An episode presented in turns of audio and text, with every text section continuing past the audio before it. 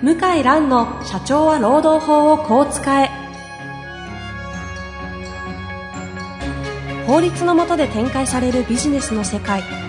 ポッドキャスト社長は労働法をこう使えは弁護士の向井蘭が経営者の立場に立って経営者が知っておくべき労働法の基礎だけでなくビジネスに関する法律の問題を分かりやすく解説します。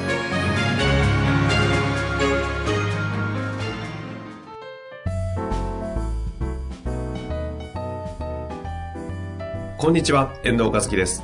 向井蘭の社長は労働法をこう使え。向井先生、本日もよろしくお願いいたします。はい、よろしくお願いします。さあ、今回はですね、前回に続きまして、同じ方から質問が来ておりましたので、5つのうちの残り3つをやっていきたいなとはい思っております。はいお付き合いください。はい。えーとですね、大きなテーマとしては、残業をする際の会社における仕組み作りについてですね、はい。残業関係の話になります。はい。では質問を読みたいと思います。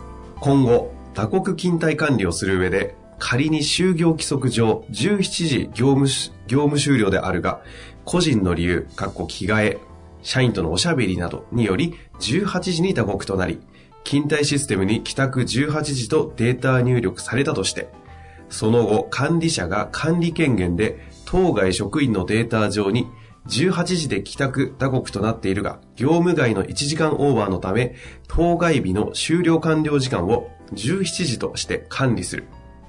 と、打刻システムの備考欄にコメント入力し管理することは違法、かっこデータ改ざんとなるのでしょうかという質問ですね。なるほど。うん。まあ、要は、17時が仕事終わりだけど、18時までこう、べちゃくちゃして、喋ったりしてて、そういう管理になって18時に切られちゃった場合に、管理者が17時に戻していいのかってことですよね。うん。戻してというか、18時はそのまま残して、備考欄に17時、理由はおしゃべり、みたいな、そういうコメントを入れるってことですね。なるほどですね。あ、いや、こういうやり方だったら問題ないですよね。あ、問題ないんです問題ない、問題ない。問題あるのは、この18時のデータ自体を書き換えちゃあ今私が言ったように。う。うん。それはダメ。あれダメダメダあ、それメ。はダメ。あれ、うっかり、あの、上司の人やっちゃうんですけど、労基署からすると、まあ、重大な証拠隠し、労働時間の改ざんだって思われてしまうから、これはもう、あの、この方のおっしゃる通り、打刻は残してコメント入力するっていうのはいいと思いますよ。はい。あこれはいいと思います私の発言、あや、あや、怪しか、怪しい怪しい。うん。危ういですね。あそこをいじっちゃうと、労基署って今、デジタル復元能力もあるらしくてですね。えで、あの、まあ、過重労働撲滅特別対策班の方の中にはそういう方もいてで、改ざんを見抜いてですね、で、送検をしてしまうっていう例があると聞いてます。へえ、なるほど、そうなんですね。そうです。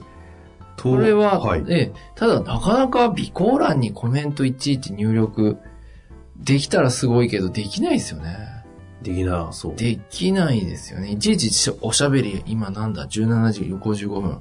現在おしゃべり中とか見てんですかね。うん そうなっちゃいますよね。それだったら注意した方が早いと思いますけどね。これちなみにあの、これ具体的に17時から18時がはい。着替えとかおしゃべりに通ってありますけど、こう、わかりやすくね、明らかに仕事してなかったらあれですけど、こう、なんとも言えない1時間を過ごしてる場合とかりますって、ね。こう、後片付けしながら喋ってるとか。そうそうそう。そうそうそう。そうなってくると、いや、あれは就業時間ですよと。そうなんですか？まだ注意してない会社が悪いってなっちゃいますよね。あ、その場合は。うん。うんだからここは、もうこういう事実が起きた以上は一旦労働時間でおしゃべりしながら後片付けしていたとしてもカウントせざるを得ないですね。そうすると、この、この方がおっしゃっている備考欄にコメント入力して管理するとはいいうやり方はもう露骨に、はい。何ですか？もう本当に遊んでたぐらい、露骨に仕事してなかったら、うんこれ、露骨に仕事してないこと、場合だけで、実際はそう言い切れないのが多いんじゃないかなと思いますけどね。そのいわゆる、その、なんていうんですか、こう、ホワイトというか、なんと、その、考える系のクリエイティブ系の仕事だとしたら、はい。いや、あの時はアイディア考えてましたって言われたらもうおしまいじゃないですか。おしまい、おしまい、おしまい。おっしゃる通り、おしまいですよ。うん。ただ、回答としては、いや、このやること自体は全く違法ではないけども、うんそれでも言われたらどうなるんですか？従業員の方に、いや、あの時仕事してましたよ。いや、結構弱いですよね。じゃあ仕事してない証拠あげろって言われると、会社としては困る場合が多いですよね。あ例えばパソコンで、まあネットオークションとか個人でやってたとかはいはいっていう証拠があればいいけど、そんなのめったにないですようんね。うん。実際はもう打刻されちゃったら終わりっていうのが、実際現実の実務ですよね。そうすると、その、法的に考えるとこれ自体はいいですけど、実態を考えるとなかなか機能しづらそうっていうのもあるんじゃないですか。いやー、機能しないと思う。うそんないちいち見てらんないはずです。で、じーっと見てんだったら注意するはずですし。ええええですから、実態は無理じゃないかな。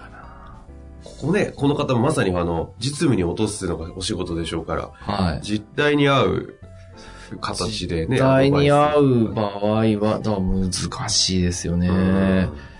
まあ、やっぱりさっき言ったみたい、あの、前回言ったみたいに張り出しをしうんて、えそうすると異常にあるグループだけこう、なんか残業が多いってなると、はい原因探ると、もうちょっとあの、おしゃべりやめて、委員長、例えば歯医者さんだったら、なんか歯医者さんが頭に残ってますけど、え おしゃべりやめて、早く帰ってくださいと言って、言うことを聞いていただくかですね。えええええ普通の大人だったら聞くと思うけどね。そうですね。うん、なんかね、多いらしいですよ、おしゃべりっていうのが終わった後の。だって仕事終わった後におしゃべりするの楽しいんじゃないですか？た、例えば、はいちょっと意地悪ですけど、ええタイムカードの上に、業務終了後のおしゃべりの前には、打刻してくださいとか。デカデカと嫌、嫌みったらしく貼り出して、打刻ってですね、打刻機って大抵職場のオフィスのはい。ちょっと遠くにあるんですよ。遠くにあるんですよね。なので、えそこに行く前に喋るから楽しいんですよ。切っちゃったらもう帰りますから。そうか。社員目線ですが。うーん。でもまあ、貼り出すと効果あると思いますけどね。ああ。まあ、そうですね。で、もう賞与ガクンと落としちゃう。それでも言う、言うこと聞かない。出ました。えアメとムチアメとムチ。もちろんそうですよ。そんなの。まあ、ということですかね。はいだから、はい現実的には実際これが機能するかというところは少し難しいかもしれないと。ただ、違法ではないという一応回答だけはさせていただきましょはうかね。い。そうですね。はい。そして、もう一つですね。えー、読みたいと思います。はい。就業規則。17時が終了時間の場合。はい。打刻機が職場に1台のため、物理的に全員17時には打刻できません。はい。確かにそうですね。この場合、17時から17時 X, 時 X 分までは、はい。17時に打刻したようにプログラムを作成し、X 分までは17時に丸めてしまうことも検討しています。はい。帰宅時間を丸める行為、例えば着替え、帰宅準備、打刻順番待ちなどの時間を20分として、17時20分までは17時打刻とすることは違法になるのでしょうか？うん。違法になる場合、その打開策はありますか？うー、ん。なるほど。実っぽいですうね。まあ、この物理的にプログラムを用意して、丸めてしまうってのは絶対やめた方がいいですね。うーん。うん、絶対やめた方がいいと思います。で、打刻キーの問題はもちろんわかるんですが、はい。そんなに行列できるんだったら、うんうんもう一台買うとか、だってあれ安いんですよ、今。すごい値段が下がってきてて、へ安いのは本当に安いです。あの、指紋認証あるとかないとか、え。はい。いろいろパターン、あの、あるんですけど、うんうんうん。でも安いのは、安いですよ。ですから、あの、そんな並ぶんだったらもう一台か、用意してもらえれば、これでも実際どうなんですか ?17 時、まあ、ちょっと20分は、あれ、どこが妥当かはわかりませんが、はい、17時5分ぐらいまでは、はい。17時に丸めるとか。そうなんだよね。まあ、あの、まあ、本来、労基法上は、ちょっとそれは難しいは難しいんですけど、確かに、例えば職場からタイムレコーダーが離れてるとか、いう場合は、その時間は取ってもいいかもしれないですよね。全部もう終了してる、してから5分ぐらい経って押すのが普通であれば、5分は見ませんよと。それはいいいいかもしれないですね。うん。タイムカードとしては、あの、そのまま押してもらうけど、5分は、あの、切りますと。そういうのはできると思いますね。いや、今ネットで検索してもまあタイムレコーダー1万円のもあるし、へえ。1万2千円のもあるし、あ、そんな安いんですそんな安いんですよ。だから、ちょっと、まあお気持ちはわかるんですけど、うんまあ、もう一台買うとかもう一台買うと変わるでしょ？だいぶ。まあそんな行列、そんな減る減るんじゃないですか。うんうんうん 私はちょっと、わからん。まあ、うちの事務所もタイムカードありますけど。まあ、行列だけじゃなくてね、あの、帰宅準備とか着替えも考慮されてるようですけど。そう、あ、そなるほどね。あ、そうであれば、やっぱり、まあ5分ぐらいいいんじゃないかと思いますよ。でそのだ妥当な時間っていうのはどういうふうなふうに考えていくんですかね？やってみたらどうですか？実際。自分で着替えしてみて。ああ。ええ。時間計ってみて。確実に17時に終わって、はいこれだけは就業とは関係ない時間が発生してしまう時間がどのぐらいかを。出してみる。はい。もで、あとは、もう着替える更衣室の前にもう置いちゃうとか。うもうそうですよね。うん。着替える前に着替えって書いてあるけど、更衣室の前に、もう現場の近くに置いちゃう。打刻先。うん。それが一番早い気がしますけどね。私昔工場のところでそんな風になってましたけど、ね。ああ、でしょうね。着替える前にでかいから。ね。皆さん着替えてましたよ。日本の工場って大きいところすっごい大きいから。だから逆に遅刻しやすくなっちゃうんですよね。そうするとね。うーん。うん。だからこの着替えもいろいろあって、例えばあの、造船工場の防護服とか、あれ着替え時間も労働時間って最高さあるのやって。へえ、うん。だけど、装備みたいなもんですもんね。そう。だけど、あの、うちみたいな法律事務所みたいな、あの、し仕事だったら、はい特に制服とかない場合は、へえ自分で着替えてるだけだから、自分の好きな服に。好きに、好きに着替えてるわけですよね。うん。だから、それは労働時間にならないんですよね。あうん着替えも、着替え室の前に置置いていいかもちょっと微妙は微妙なんですけど、工場だと確かにね、あれだね、着替える前に、着替えた後に押す、着替える前に出社のタイムカードを押すっていうな、なってるでしょうね。あ。うん。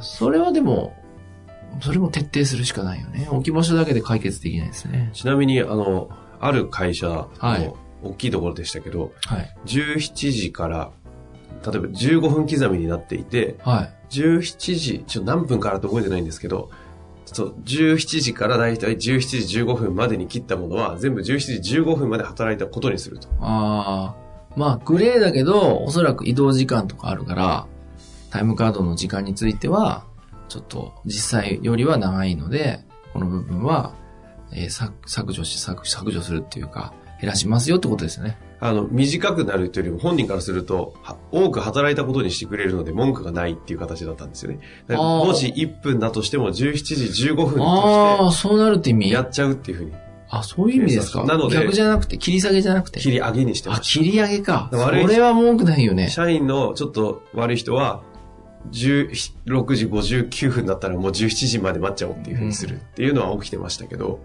そうでしょうね。うん。そんなふうには、なんかありましたけどね。それ自体はまあもちろん。それ自体はもう全然誰も文句言わないんでしょうね。会社も楽なんでしょうね、管理がね。うん、文句なくて。ああ、そっちですか。ただなかなか今そこまでこう、大盤振る舞いっていうか、まあそうおおらかにできちゃいますよねないですよね。うん、プログラムはまずいですけど、うんうん。まあその時間計って5分とか10分とか、これを切り、切り捨てするっていうのはタイムカードの時間から。うんうんそれはいいと思いますよね。うん納得すると思いますよ、社員も。まあそうですよね。うん。明らかに明らかにもう現実と合ってないですもんね。まあというわけで、はいやってまいりました。あ、すいません。最後に打刻、打刻近代システムを導入する上で注意すべき事項があれば教えてくださいとありますが、今のは総括の話になってきますけど、うん最後に何かありますかね？システムっておっしゃってるので、はい。単なるタイムカードだけじゃないっていう意味でも申し上げると、すごいお金今はかかるらしいんですけど、一番いいのは人間を信用しないことで。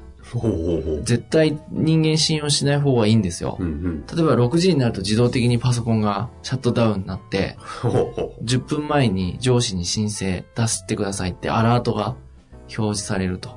で上司に連絡して、で、許可の権限もらわないと、う。サーバーに行けない。パソコンも開けない。あこれ、まあ今大手の金融機関のお客様、お客様、あお客様から聞きました。えーこれ劇的に減ったって言ってましたよ。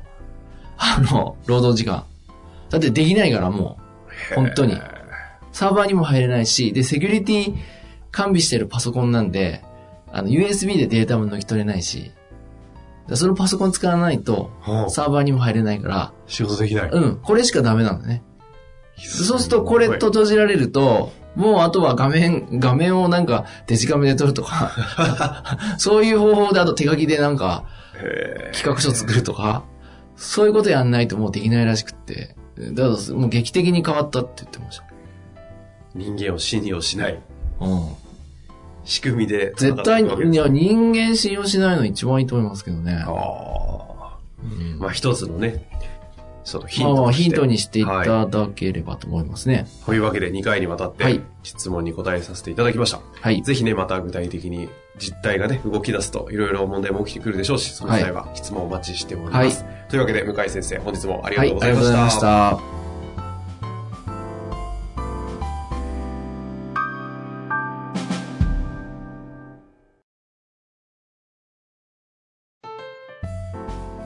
本日の番組はいかがでしたか？